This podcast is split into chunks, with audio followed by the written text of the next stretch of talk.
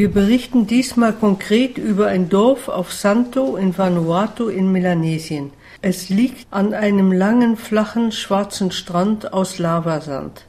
Es gibt nur eine Sandpiste dorthin. Der Handel und Transport erfolgt mit kleinen Booten. Es ist die Bucht Big Bay, in der die Europäer zum ersten Mal an Land gingen. Ein Denkmal steht am Landeplatz. Unser Gastgeber im Big Bay, Solomon, und seine Frau Purity erzählen uns die Geschichte ihres Dorfes. There were people here in the past Früher, um 1600, lebten hier ungefähr 600 Menschen. Am 4. Mai 1606 landete in Big Bay der erste Europäer, Pedro Fernandez de Quiros. Er steckte die Menschen mit Krankheiten an. Früher lebten hier im Lande viele, viele Menschen. Alle starben an den Krankheiten. Er und seine Männer blieben hier und haben auch Leute getötet. Sie raubten Nahrungsmittel aus den Gärten, deswegen hat es Kämpfe gegeben. Es wurden Menschen umgebracht. Sie haben sich gegenseitig umgebracht. Also, als die Kiros wieder wegsegelte, lebte hier kein Mensch mehr im Dorf. Und dann, vielleicht um 1800, kamen die ersten Missionare, die Adventisten des siebten Tages. Sie siedelten im Ort Naurota und bauten eine Kirche. Die katholischen Missionare machten das gleiche in Tolomaco. Die katholischen Priester stahlen Menschen für die Mission in Port Olri, um diese schneller wachsen zu lassen. In einem der letzten Sendungen berichtete Tarsis von Port Olri, dass die Leute aus Big Bay mit den Missionaren mitgekommen waren. Diese sollten in Port Olri die Missionare gegen die einheimischen Bevölkerung unterstützen. Die Leute aus Big Bay sind in Port Olri immer noch Fremde und die Konflikte dauern an. Die Missionare nahmen alle mit. Und dann war hier niemand mehr. Die Geschichte sagt, dass sie alle geflohen sind, wie Solomons Urgroßvater.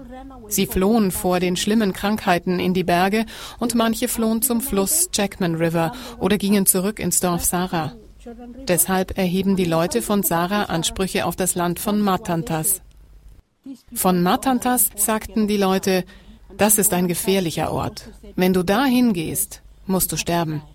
Der Ort war tabu. Geh nicht nach Matantas. Matantas ist ein gefährlicher Ort. Es war keiner mehr hier. Der Platz wurde zum Urwald. Dies war das zweite Mal, dass der Ort verlassen wurde und keiner mehr dort wohnte. Inzwischen hatten die Franzosen die Macht in Santo übernommen und gingen davon aus, dass das Grundgebiet französisch sei also für ihre französische Siedler.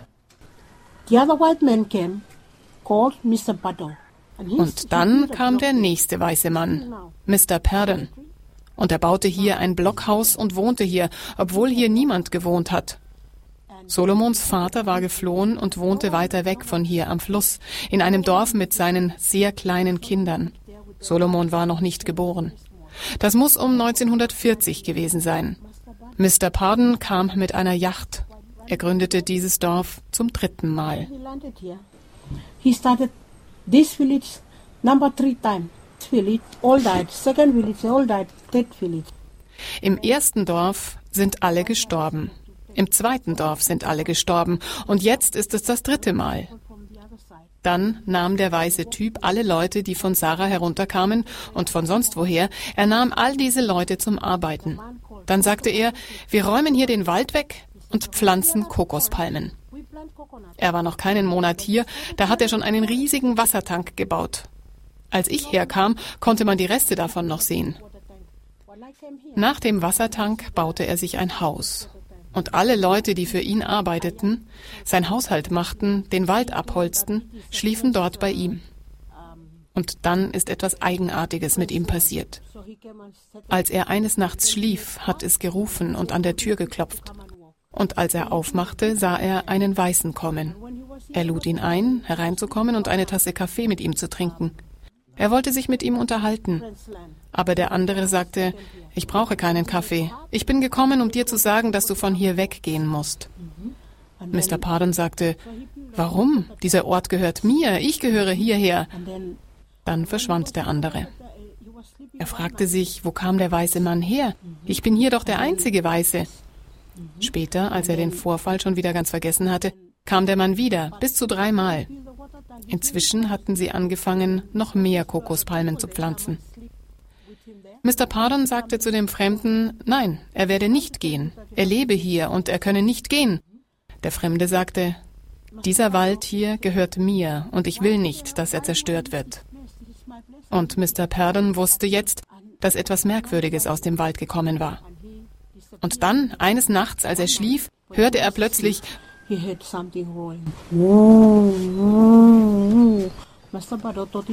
Mr. Purden dachte, es sei ein Schiff und ging an den Strand, um nachzuschauen.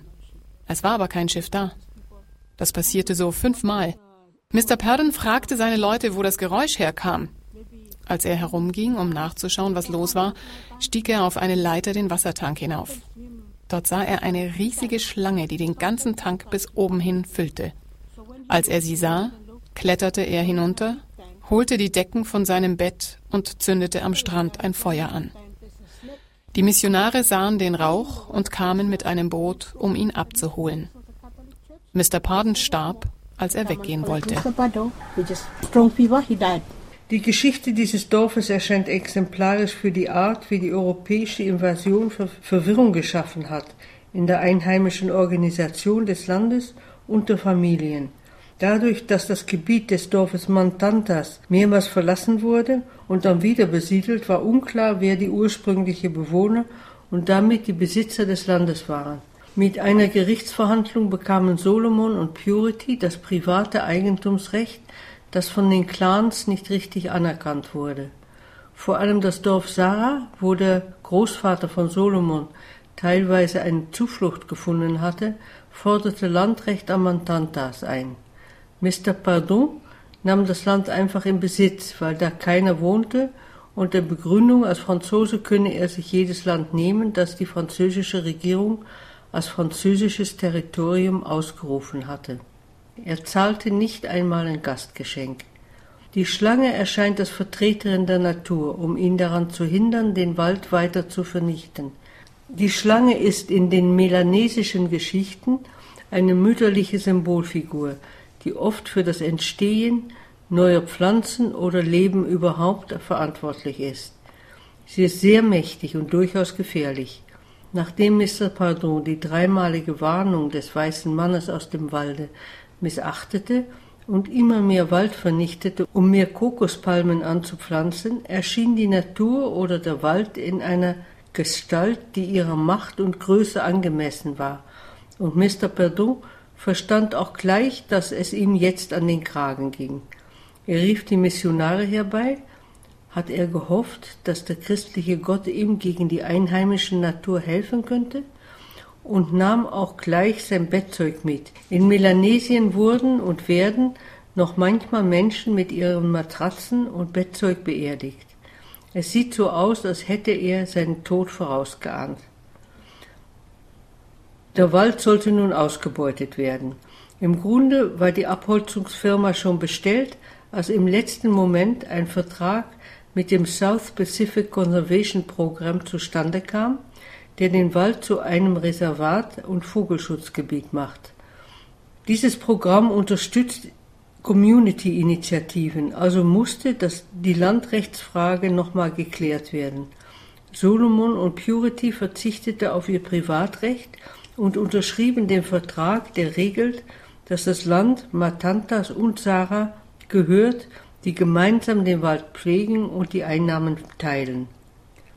Das Aufgeben ihres Privateigentumsrechts und damit die Möglichkeit, schnelles Geld mit dem Abholzen des Waldes zu machen, ist für sie positiv, weil die Geschichte des Monsieur Pardon zeigt, dass Respekt vor dem Wald besser ist.